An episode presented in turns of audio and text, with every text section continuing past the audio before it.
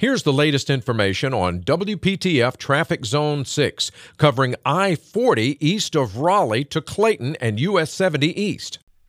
Westbound volume is beginning to build as you travel 40 from 42 through Clayton Bypass. It'll cost you 3 to 5 minutes here. Tune to AM 680 WPTF, the traffic station, with traffic reports every 10 minutes on the 8s, morning and afternoons. Zone-by-zone reports are an exclusive feature of WPTF Triangle Traffic.